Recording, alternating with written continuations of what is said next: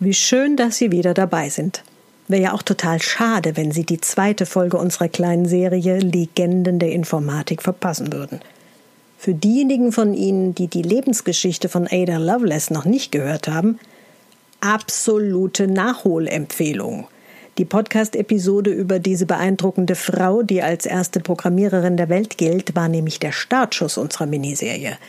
Und wurde von Studierenden produziert, genau wie die heutige und wie die, die noch kommen. Im Rahmen des Faches Audiovisuelle Produktion. Und das wiederum gehört zum Qualifikationsschwerpunkt Medieninformatik des Bachelorstudiengangs Angewandte Informatik. Das Ganze ist auch noch unter erschwerten Corona-Bedingungen passiert. Ich möchte es an dieser Stelle einfach wirklich gerne nochmal betonen, weil ich es so klasse finde, was unsere jungen Leute da trotz aller Widrigkeiten hingekriegt haben. Das heutige studentische Zweierteam hat sich eines ganz besonders interessanten Mannes angenommen. Einer, der nun aus der Informatik echt nicht mehr wegzudenken ist. Alan Turing.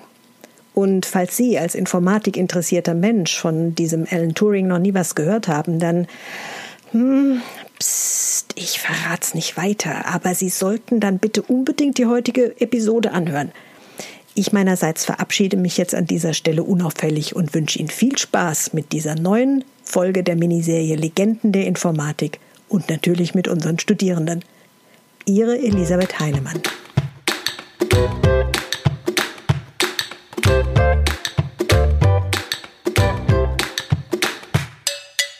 Wer hat eigentlich bisher in der Geschichte der Informatik eine bedeutende Rolle gespielt und somit die Digitalisierung, wie wir sie heute kennen, maßgeblich vorangetrieben? Wann hat er oder sie das getan? Und vor allem, womit? Wenn das spannend klingt, dann herzlich willkommen bei Digitalgeflüster, dem Podcast zur Digitalisierung in Hochschule, Unternehmen und dazwischen.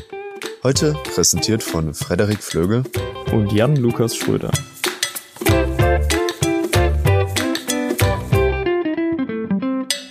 Von der Turing-Maschine über die Entschlüsselung der Enigma und dem Turing-Test.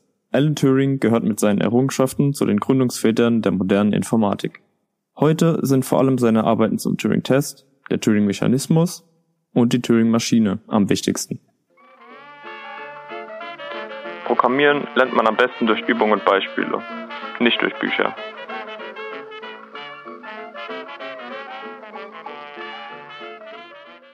Turing wurde 1912 in London geboren.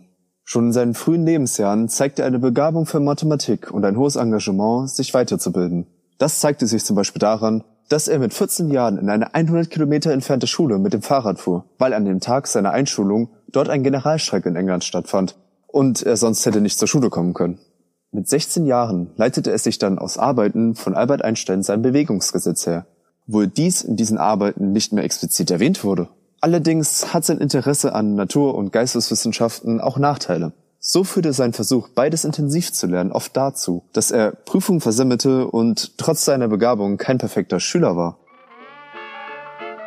Die Idee bei digitalen Computern ist, dass sie alles können sollen, was eine menschliche Rechenmaschine auch kann.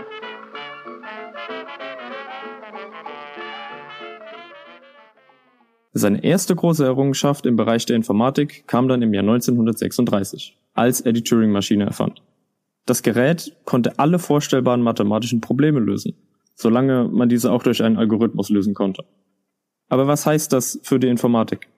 Da eine Turing-Maschine jede berechenbare Funktion berechnen kann und es bis heute auch noch kein Beispiel gibt, um das Gegenteil zu beweisen, bildet diese Maschine den Grundstein eines jeden Computers. Man könnte also sagen, dass der Computer, den man heute so kennt, nichts anderes ist als eine leistungsstärkere Turing-Maschine. Wissen Sie, warum die Leute Gewalt mögen? Weil es sich gut anfühlt. Die Menschen finden Gewalt extrem befriedigend. Nur ohne die Befriedigung fühlt sie sich leer an. Weil Turing seit 1938 mit der Government Code and Cypher School zusammenarbeitete, wurde er von der britischen Regierung einer militärischen Abteilung zugeteilt. Diese beschäftigte sich mit dem Brechen von Geheimcodes, besonders des Enigma-Verschlüsselungssystems, das die Nazis einsetzten, um geheime Nachrichten an zum Beispiel Generäle zu schicken. Das Budget der Abteilung war allerdings nicht mal ansatzweise hoch genug, um seine Ideen umzusetzen. Also schrieb er selbst einen Brief an Winston Churchill und bat ihn um finanzielle Unterstützung, die dieser dann sogar bereitstellte. Und das Investment in Turings Arbeit zahlte sich tatsächlich aus, da seine Maschine, die Turing-Bombe, den Code der Deutschen knacken konnte und somit den Alliierten zum Sieg über die Nazis verhalf. Dies wurde allerdings aus Geheimhaltungsgründen erst in den 1970er Jahren für die Öffentlichkeit bekannt. Seine Forschung in dieser Zeit wurde später besonders für die Entwicklung von Colossus, einem der ersten Röhrencomputer zur Dechiffrierung, genutzt. Ein Computer kann intelligent genannt werden, wenn er einen Mensch davon überzeugen könnte, dass er auch ein Mensch wäre.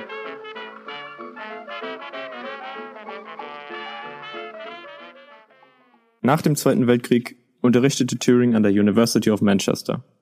Hier arbeitete er am Manchester Mark I mit.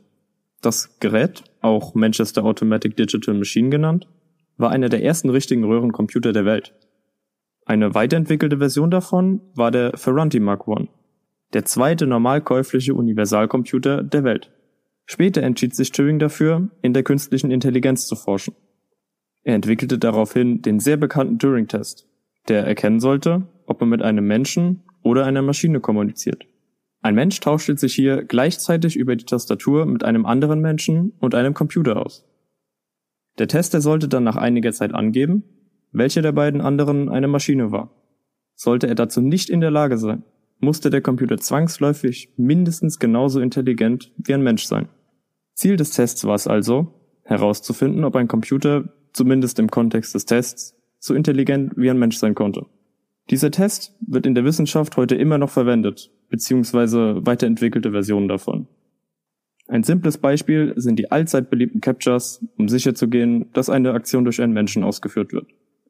Natürlich müssen diese Tests immer weiterentwickelt werden, da die Computer von heute die anfänglichen Turing-Tests mit Leichtigkeit bestehen würden. Codes sind wie ein Puzzle. Ein Spiel, wie jedes andere auch.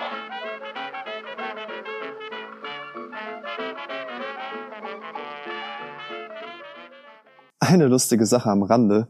Turing hatte mal ein Schachprogramm namens Turo-Champ entworfen, was aber auf den Rechnern damals nicht mehr ausführbar war, aufgrund von begrenzter Rechenleistung. Es gibt nur ein schriftlich dokumentiertes Spiel gegen einen Kollegen, in dem Turing selbst die Funktionen des Programms ausführte und jeden Zug berechnete. Das Spiel dauerte in etwa 30 Minuten und am Ende verlor Turing die Partie. Er war aber nicht nur in der Informatik tätig, sondern auch viel in der Biochemie. Zum Ende seiner Lebzeit arbeitete er hier an mathematischen Problemen und entwurf unter anderem den als Turing-Mechanismus bekannten Prozess der Strukturbildung in der Natur erklärt. Also so Sachen wie die Streifen eines Zebras oder die Flecken eines Geparden. Ich hatte einen Traum, der mir sagt, dass ich wohl auf dem Weg zu hetero bin. Nur sehe ich dem Ganzen nicht mit Enthusiasmus entgegen, egal ob ich schlafe oder ob ich wach bin. Turings Leben verlief aber leider nicht ohne Schwierigkeiten. Ein Großteil dieser Probleme sind auf seine Homosexualität zurückzuführen. Schwul zu sein war damals nämlich noch strafbar und wurde als Krankheit angesehen. Er wurde 1952 deswegen angeklagt und wies die Anschuldigung nicht zurück. Nach der Verurteilung hatte er die Wahl zwischen einer Gefängnisstrafe oder einer Hormonbehandlung. Er entschied sich für die Hormonbehandlung, die mit Östrogenen passierte. Allerdings gab es starke Nebenwirkungen, wie zum Beispiel die Vergrößerung der Brustdrüse. Da er sehr sportlich aktiv war, traf ihn diese Verweiblichung seines Körpers sehr hart, sodass er mit schweren Depressionen zu kämpfen hatte. Taucht den Apfel tief hinein, bis das Gift wird in ihm sein.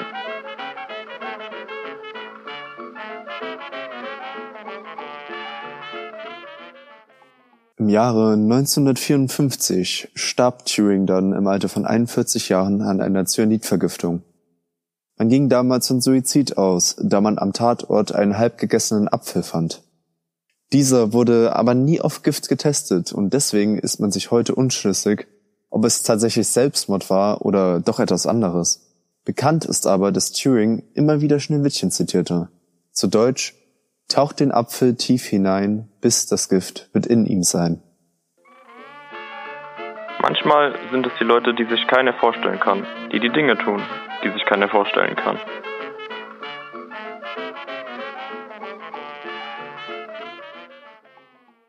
Doch hier hört die Geschichte von Alan Turing nicht auf. Seit 1966 gibt es den Turing Award, der auch als der Nobelpreis der Informatik bekannt ist. Er gilt als die höchste informatische Auszeichnung überhaupt. Erst 2009 gab es dann eine offizielle Entschuldigung der britischen Regierung durch den damaligen Premierminister. Und 4 weitere Jahre später wurde er offiziell von der Queen of England begnadigt. Das Ganze hatte auch Einfluss darauf, dass 2017 ein Gesetz erlassen wurde, um fast alle Bürger, die wegen ihrer Homosexualität verfolgt wurden, zu begnadigen. Das Gesetz ist weitgehend bekannt als das Turing-Gesetz. Und ab 2021 wird sein Gesicht sogar auf dem 50-Pfund-Schein zu sehen sein. Eines Tages werden die Frauen ihre Computer zum Spazieren mitnehmen und sich gegenseitig erzählen: Mein kleiner Computer hat heute Morgen etwas richtig Lustiges gesagt. Falls ihr jetzt immer noch wissensbegierig seid, haben wir noch ein paar Quellen in den Shownotes für euch. Für alle, die lieber noch etwas für die Augen und nicht nur für die Ohren haben wollen, gibt es auch 2 Spielfilme, die unserer Ansicht nach empfehlenswert sind. Zum einen wäre da das Drama The Imitation Game, das sich um die Entschlüsselung der Enigma dreht und auch seine Probleme mit der Homosexualität aufgreift. Für alle, die wiederum Interesse an den Turing-Test haben und die ethischen Hintergründe bei künstlicher Intelligenz interessiert, den können wir den Film Ex Machina empfehlen, der jedoch nicht direkt mit Alan Turing zu tun hat. Wir wollen den Podcast mit einem Zitat Turings beenden, welches seine Visionen für die Zukunft der Informatik verdeutlicht. Das waren Jan Lukas Schröder und Frederik Flöge für den Podcast Digitalgeflüster. Danke fürs Zuhören und bis zum nächsten Mal. Das ist nur ein Vorgeschmack auf das, was noch kommt, und nur der Schatten von dem, was sein wird.